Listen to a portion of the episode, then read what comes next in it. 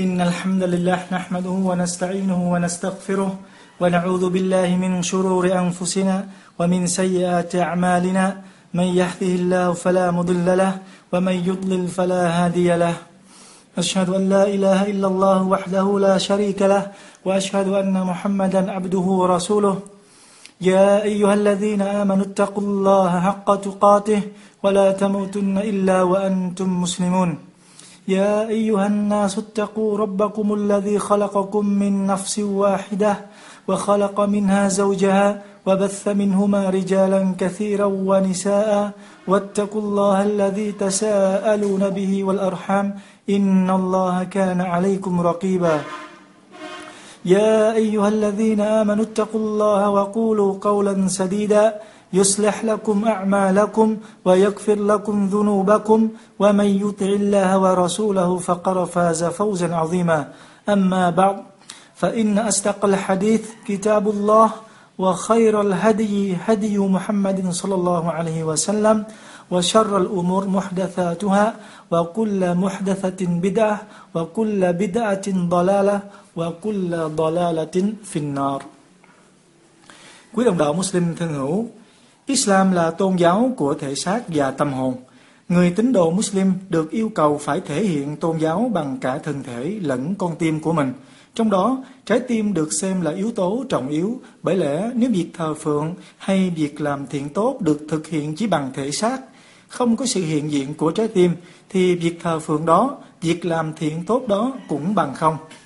Allah subhanahu wa ta'ala phán rằng, وما أمروا إلا ليعبدوا الله مخلصين له الدين حنفاء ويقيموا الصلاة ويؤتوا الزكاة وذلك دين القيمة Và họ được lệnh chỉ phải thờ phụng riêng Allah, triệt để thần phục Ngài một cách chính trực và dân lễ nguyện Salah một cách chu đáo và đóng zakat, và đó là tôn giáo đúng đắn. Allah subhanahu wa ta'ala ra lệnh cho các bề tôi của Ngài phải thành tâm hướng về Ngài, và con tim phải tuyệt đối thần phục Ngài. Nabi sallallahu alaihi wa sallam có nói: "Ala wa inna fil jasadi mudghatan idha salahat salaha al jasadu kulluh."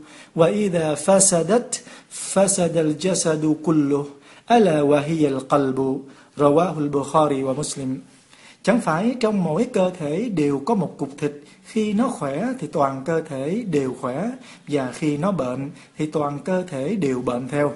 Chẳng phải đó là trái tim hay sao?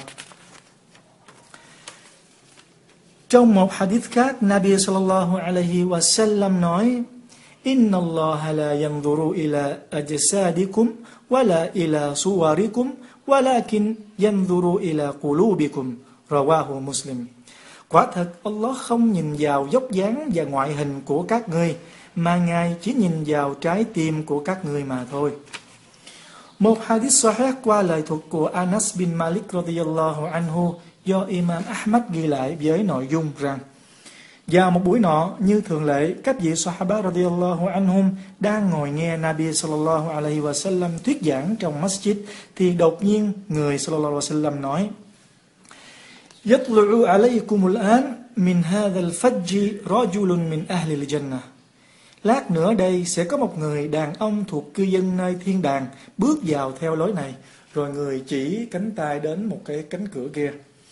Một lát sau, quả thật có một người đàn ông bước vào, người đàn ông đó bước vào masjid với bộ râu vẫn còn ướt nước vu đuốc, và bên nách trái của ông đang kẹp một đôi dép.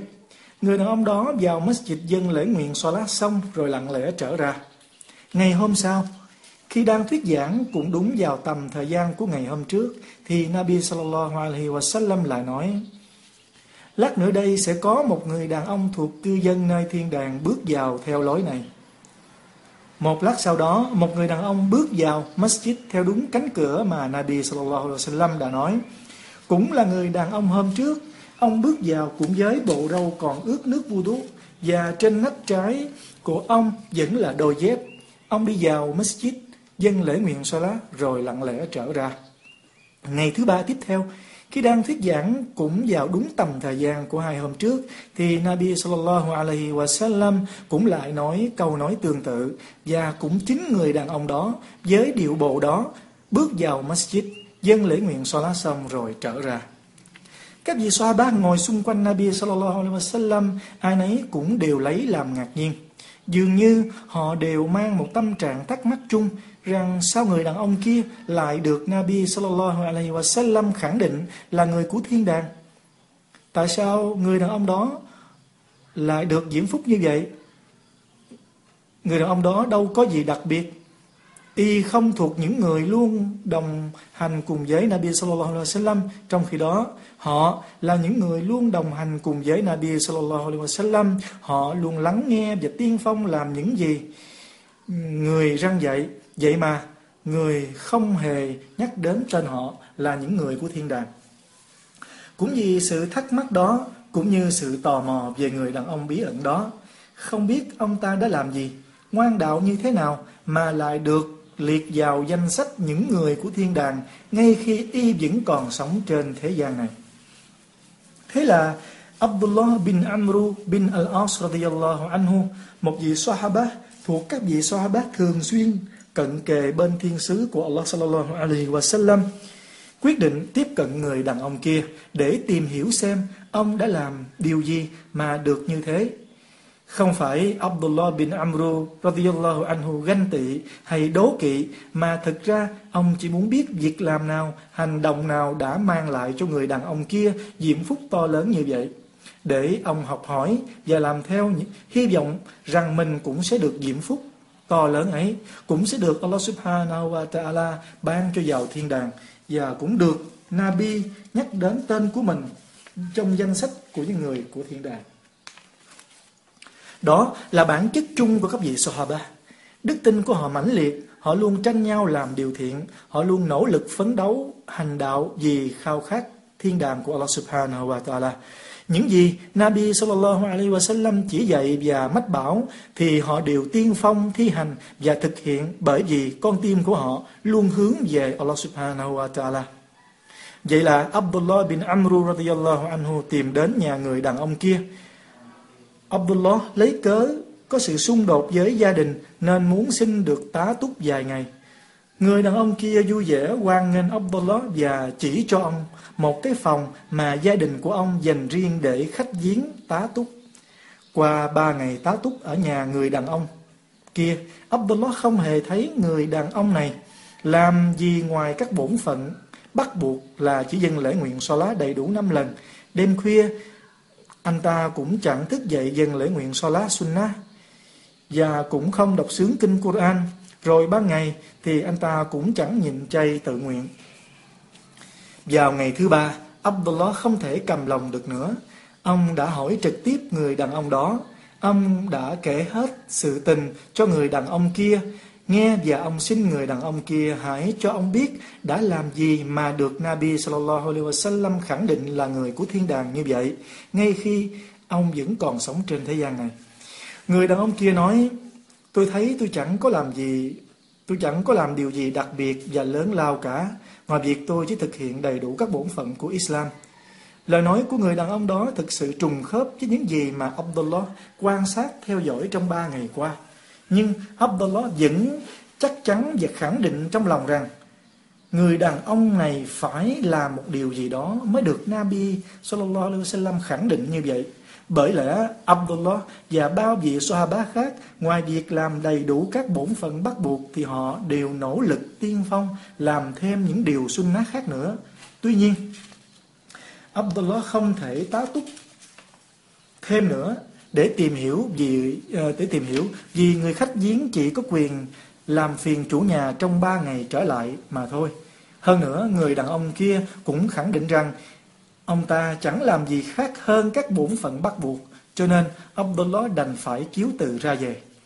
Nhưng khi Abdullah vừa quay mặt đi thì người đàn ông gọi lại và nói Có điều này, tôi không biết nó có phải là nguyên nhân mà Nabi Sallallahu Alaihi Wasallam đã khẳng định tôi là người của thiên đàng hay không, nhưng tôi muốn kể lại với anh, vì anh đã hỏi tôi đã làm gì mà được như vậy. Thực ra tôi chỉ nghĩ Tôi chẳng làm gì ngoài những gì anh ta thấy. Chỉ có điều trong lòng tôi không bao giờ có sự ganh ghét và đố kỵ bất cứ ai trong anh em đồng đạo Muslim cả. Và mỗi khi tôi lên giường đặt đầu xuống gối thì tôi thường nói thầm với Allah Subhanahu wa Ta'ala rằng tôi sẽ bỏ qua hết tất cả những ai đã bất công, đã làm điều xấu, đã gây phiền hà, để làm tổn thương cho tôi. Tôi bỏ qua hết và xí xóa hết. Nghe xong Abdullah liền nói Đấy chính là nguyên nhân anh đạt được điều đó. Đấy chính là điều mà chúng tôi chưa làm được.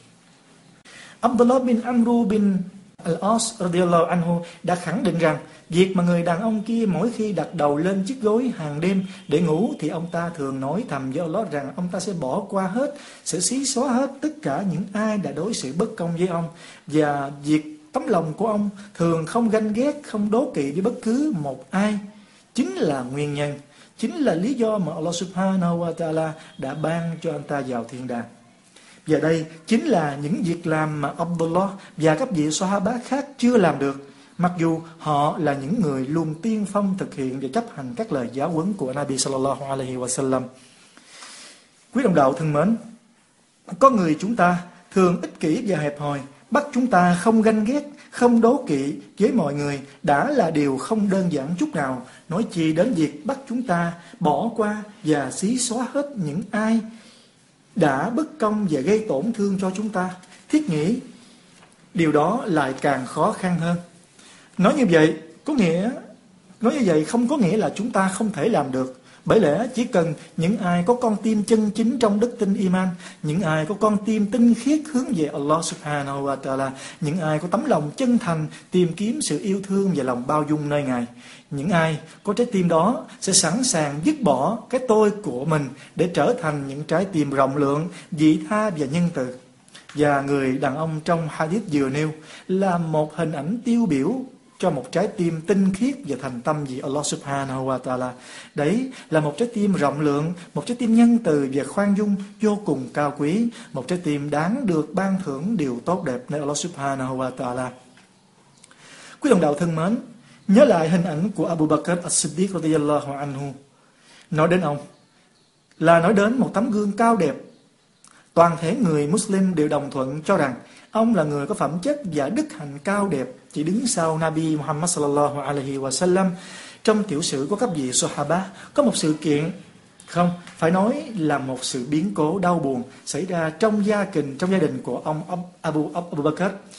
Biến cố này không chỉ là đối với gia đình ông, mà còn là biến cố đau buồn đối với cả Nabi Muhammad sallallahu alaihi wasallam đó là những người giả tạo đức tin Munafik đã du khống và phao tin đồn xấu cho bà Aisha, người vợ yêu quý của Nabi sallallahu alaihi wasallam, người mẹ của những người có đức tin radiyallahu anha rằng bà đã làm điều ô uế phạm tội zina với một vị sahaba đức hạnh Safwan bin al-Mu'attal radiyallahu anhu.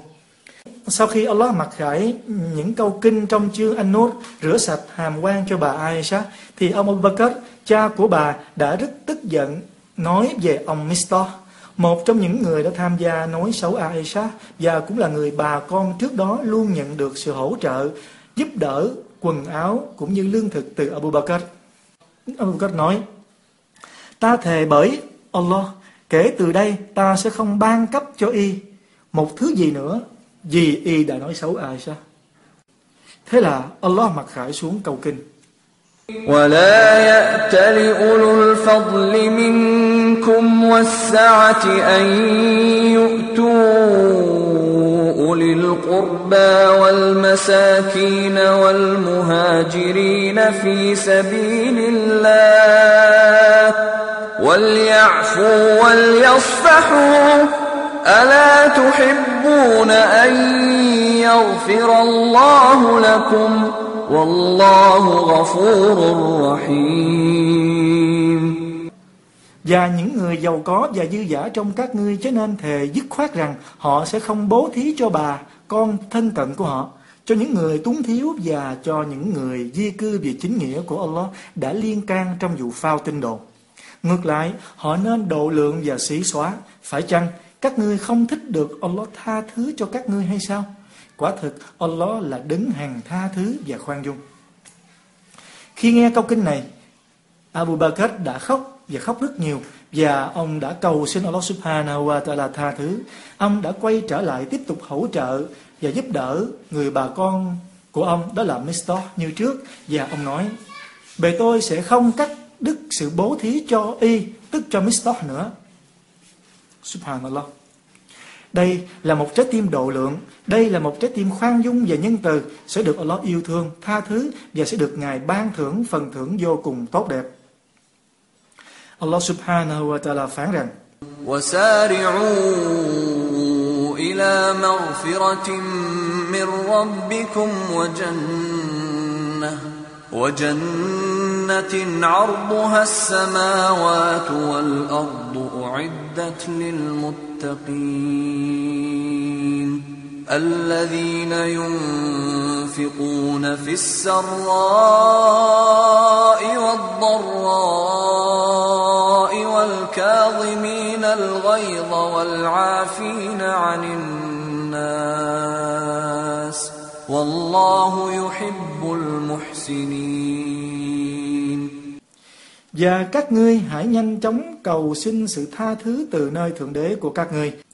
Và hãy cầu xin thiên đàng, nơi mà khoảng rộng của nó bằng các tầng trời và trái đất được chuẩn bị cho những người nghe chính sợ Allah.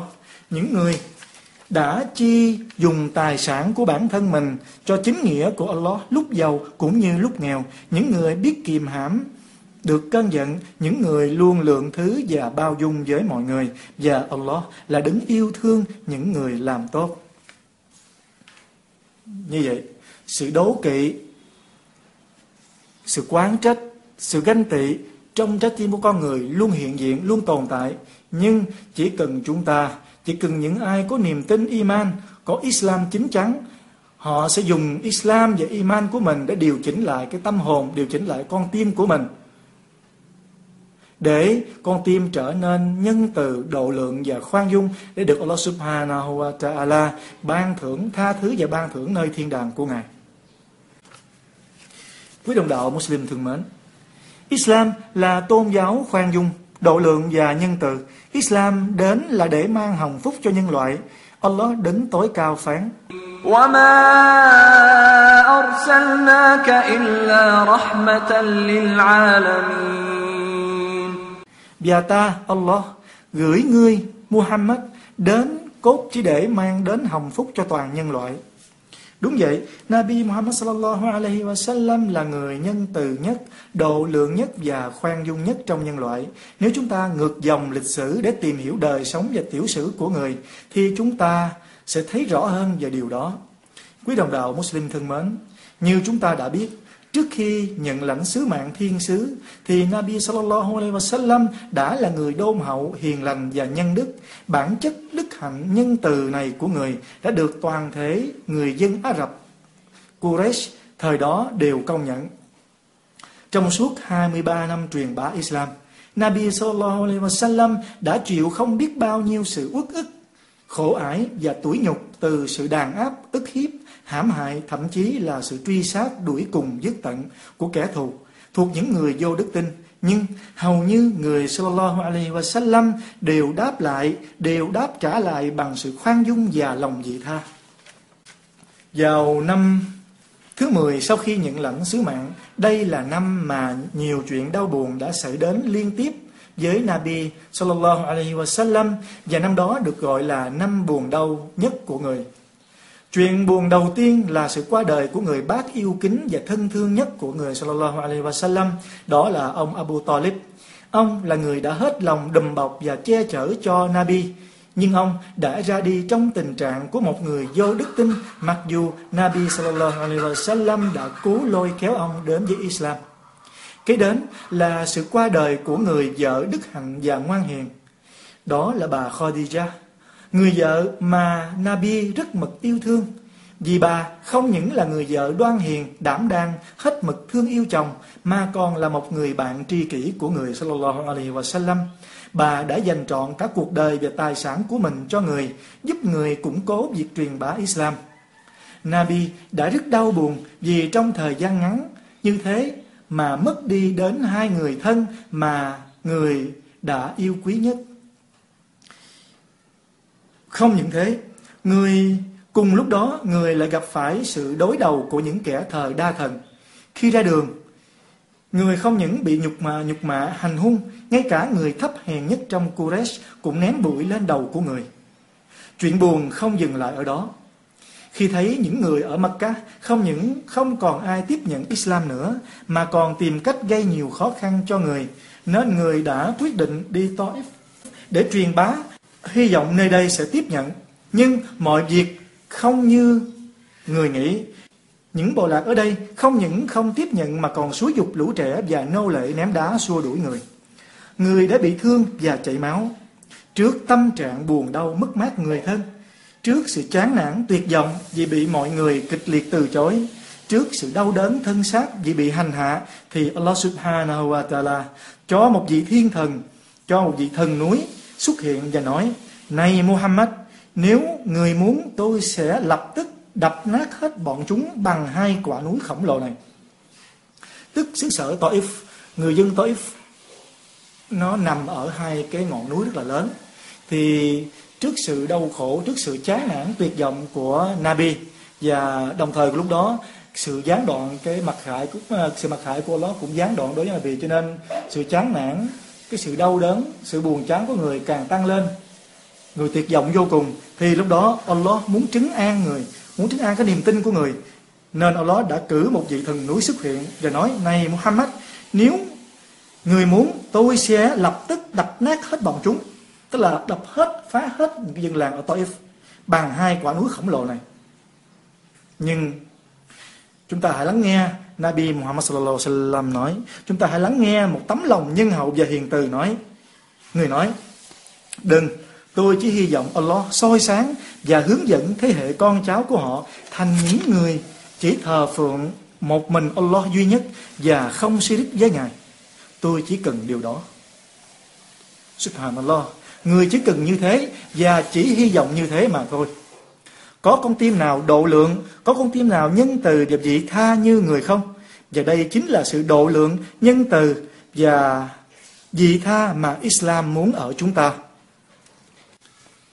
Quý đồng đạo Muslim thân mến, trong thời của Khalifa Umar bin Khattab radiyallahu anhu có một câu chuyện, có một câu chuyện để chúng ta lưu ý và quan tâm.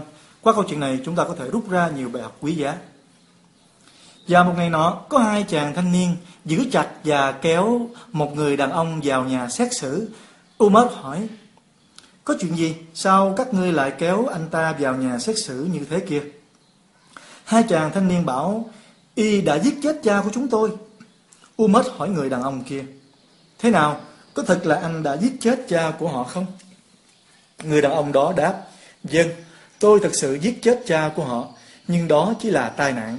Con lạc đà của tôi lỡ đi vào giường của ông ta. Ông ta đã ném đá vào mắt con lạc đà của tôi. Vì sót cho con lạc đà, và cũng vì quá nóng, nên tôi đã ném đá vào ông. Không ngờ cục đá trúng đầu và đã lấy mạng của ông. Nghe xong, Umar quay qua hỏi hai người anh em kia. Các cậu có thể bỏ qua cho người đàn ông này chứ, bởi đó là chỉ là tai nạn mà. Nhưng hai chàng thanh niên cứ khăng khăng bảo, không, chúng tôi muốn ông ta phải đền tội. Nghe xong Umar hỏi người đàn ông, anh có muốn thỉnh cầu hay nói một điều gì lần cuối không? Có nghĩa là theo luật Islam thì một người giết người phải đền tội, tức là một mạng đền một mạng, đó là luật Islam. Umar muốn hỏi người đàn ông này trước khi chịu tội như vậy là có muốn một thỉnh cầu gì đó hay có muốn nói một điều gì đó lần cuối cùng hay không? Thì người đàn ông đó nói, dân, vâng, tôi có một thỉnh cầu, tôi mong được về với gia đình để từ biệt vợ con của tôi lần cuối. Nghe xong, U Mật nghĩ người đàn ông này đang cố, đang có ý tìm cách trốn tránh. U Mật nói, chúng tôi không biết anh sống ở đâu. Chúng tôi không quen biết anh và chúng tôi cũng không biết nhà cửa, chỗ ở của anh ở đâu cả. Thì làm sao bây giờ? Người đàn ông đó nói, xin ông hãy tin tôi. Subhanallah, một người đàn ông rất là chất phát, nói một cách vô tư là xin ông hãy tin tôi. Umar nói, được, chúng tôi tin anh. Nhưng anh cần phải có một người bảo lãnh, người đó phải đảm bảo rằng anh sẽ quay lại, anh sẽ quay trở lại sau ba ngày. tức là Umar cho ông ta đi về nhưng mà anh ta phải có người bảo lãnh đứng ra bảo lãnh rằng anh ta phải đảm bảo là sẽ quay trở lại tức là không phải là anh ta sẽ đi luôn anh ta phải trốn sau ba ngày anh ta phải quay lại thì Umar sẽ để ông ta đi ba ngày. Và người đàn ông đó lướt nhìn xung quanh, tức là lướt nhìn những người xung quanh đang có mặt trong cái nhà xét xử. Ông ta nói, có nhiều người ở đây, có ai giúp tôi không? Thì những người đang có mặt đều im lặng. Người đàn ông lại nói, không ai chịu giúp tôi cả sao? Sự im lặng đó vẫn như vậy. Sự im lặng đó kéo dài một lúc, rồi bỗng có một cánh tay giơ lên đó chính là cánh tay của Abu Dhar radiyallahu anhu, một vị sahaba. Ông nói, tôi sẽ đứng ra bảo đảm cho anh ta. Nghe vậy, Umar liền lên tiếng. Tại vì Umar là bạn của Abu Dhar Umar nói, anh có quen biết anh ta hay không? Và anh có biết nhà cửa của anh ta hay không? Abu Dhar nói, không. Anh chắc chắn đã hiểu và biết rõ hậu quả của việc bảo lãnh cho anh ta chứ, Umar nói tức là cái việc bảo lãnh anh ta là sẽ nguy hiểm đến tính mạng. Tại nếu như anh ta trốn thì Abu Dhabi phải là người đền tội, phải chết thay cho anh ta. Abu Dhabi hiểu rất rõ rằng hậu quả phải bị mất mạng nếu người đàn ông đó bỏ trốn. Nhưng ông vẫn khẳng định rằng tôi sẽ đứng ra bảo đảm cho anh ta. Thế là Umar đồng ý để người đàn ông đó ra đi để về từ biệt gia đình của y. Thời gian ba ngày trôi qua, đã đến thời hạn người đàn ông đó phải đến chịu tội, đã đến giờ hẹn, đó là giờ sau Zuhur. Nhưng thời gian đã dừng trôi qua, đến Asad, rồi đến sau Asad, rồi đến Maghrib. Nhưng chẳng thấy người đàn ông đó đâu cả. Bóng dáng của ông ta chẳng thấy đâu cả. Mọi người trong nhà xét xử đều hồi hộp, chờ đợi. Mọi người, ai nấy đều lo và thấp thỏm cho Abu Dhar. Vì nếu người đàn ông kia không đến, thì Abu Dhar phải là người chịu tội thay, tức anh ta phải mất mạng. Trong đó Umar là người lo lắng nhất cho Abu Dhar. Vì Abu Dhar là người bạn thân của Umar. Mọi người lúc đó đều xôn xao bàn tán. Có người thì nói, chẳng lẽ Abu Dhar phải chịu chết một cách quan uổng như thế này sao? Tại sao chứ? Có người lại bảo, làm sao mà người đàn ông đó dám tới nạp mạng chịu chết như vậy được? Chẳng phải là không ai trong chúng ta quen biết anh ta và cũng chẳng ai biết nơi ở của y. Dạy gì mà anh ta đến? Thì dĩ nhiên rồi, đấy là cái cái cái tấm lòng bình thường của mỗi người, cách nghĩ bình thường của mỗi người, ai cũng đều nghĩ như vậy. Nhưng đúng ngay sát giờ Azan Maghrib thì người đàn ông đó xuất hiện. Mọi người lúc này ai nấy cũng reo lên và rất vui mừng trong sự ngạc nhiên về những gì đang diễn ra ở đây. Họ vui mừng vì người đàn ông đó xuất hiện. Họ vui mừng vì một tên phạm tội đã đến và Abu Dhar đã không chịu tội quan uổng nữa. Và người đàn ông đó đến và bước vào trong nhà xét xử khi tiếng Azam vẫn chưa chấm dứt. Ông Umar tiến đến hỏi ông ta. Tức Umar trước đó, Umar đã muốn mọi hai chàng thanh niên kia bỏ qua cho người đàn ông này bởi vì đó chỉ là một tai nạn. Nhưng rồi bây giờ Umar có thể nói Umar cho cơ hội cho người đó. Nhưng mà người đó thực sự đã quay lại, người đàn ông đó quay lại. Thì Umar cảm thấy lạ, ngạc nhiên, Umar hỏi: "Này anh bạn kia, tại sao anh quay lại trong khi chúng tôi không biết chỗ ở của anh và chúng tôi cũng không cho người theo dõi anh? Anh có thể không đến và bỏ trốn. Điều gì khiến anh quay lại và chịu trách như thế này? Umar hỏi như vậy. Người đàn ông đó bình thản nói. Người đàn ông đó xếp hàng đó một người giản dị, một người ờ, ở sa mạc, một người không gọi là không phải là người trí thức. Nhưng cái tấm lòng của ông ta là một sự chất phát, không có sự gian dối, không có sự gian dối và dối trá gì cả. Ông ta nói một cách rất thản nhiên. Tôi không muốn mọi người nghĩ rằng người Muslim không giữ lời. Bởi thế tôi quay lại Subhanallah cái cái nguyên nhân mà anh ta liều chết, anh ta không nghĩ đến tính mạng, không bỏ trốn, là anh ta sợ rằng mọi người nghĩ rằng người Muslim không giữ lời. Umar quay sang Abu Dhar hỏi, này Abu Dhar điều gì đã khiến anh liều mạng để bảo đảm cho anh ta như vậy? Abu Dhar radiyallahu anhu nói, tôi thấy một người Muslim đang cần sự giúp đỡ, nhưng lại không có ai chịu giúp. Tôi không muốn nhìn thấy cảnh người Muslim không biết giúp đỡ người anh em của mình. Khi mà y đang cần sự giúp đỡ nên tôi đứng ra giúp đỡ anh ta. Và ở anh ta thực sự có một điều gì đó làm tôi tin ở anh ta. Subhanallah. Đây, đây là bản chất của người Muslim, tin tưởng ở người Muslim. Đây là bản chất của người Muslim, giúp đỡ người Muslim. Thì nghe xong, Umar nghe cái người đàn ông đó nói và nghe nghe cái lời của Abu Dhar nói thì Umar bật khóc. Umar khóc rất rất nhiều và sau đó Umar hỏi hai người, cái anh em trẻ tuổi kia. Umar nói, các cậu nghĩ sao? Các cậu vẫn giữ nguyên quyết định không bỏ qua cho anh ta chứ? Hai chàng thanh niên kia cũng hòa khóc và nói, Khi chúng ta có những người anh em như thế này Tức nói người đàn ông kia và cái Abu Dhar Vậy thì tại sao một người Muslim xin chúng ta tha thứ mà chúng ta lại không tha thứ chứ? Thế là họ đã tha thứ cho người đàn ông đó. Tức là họ đã không đòi lấy tính mạng của người đàn ông đó nữa mà chỉ nhận lấy sự bồi thường. Đấy chính là bản chất đích thực của người Muslim chúng ta. Đây mới chính là sự độ lượng, sự nhân từ mà Islam chỉ dạy chúng ta. وَلْيَعْفُوا وَلْيَصْفَحُوا أَلَا تُحِبُّونَ أَنْ يَغْفِرَ اللَّهُ لَكُمْ وَاللَّهُ غَفُورٌ رَحِيمٌ Ngược lại, họ nên độ lượng và xí xóa. Phải chăng các ngươi không thích được Allah tha thứ cho các ngươi sao? Quả thực Allah là đấng hằng tha thứ và khoan dung.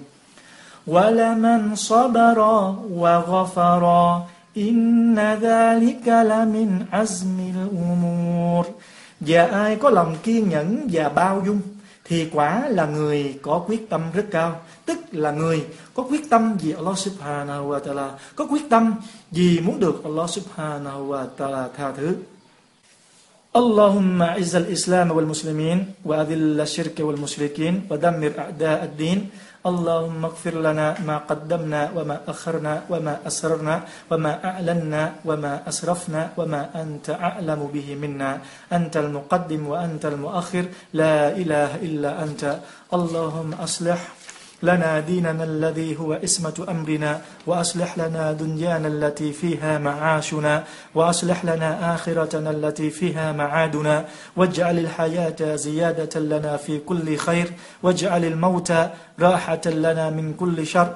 ربنا آتنا في الدنيا حسنة وفي الآخرة حسنة وقنا عذاب النار. إن الله يأمر بالعدل والإحسان وإيتاء ذي القربى وينهى عن الفحشاء والمنكر والبغي يعظكم لعلكم تذكرون. واذكروا الله العظيم الجليل يذكركم واشكروه على نعمه يزدكم ولذكر الله أكبر والله يعلم ما تصنعون.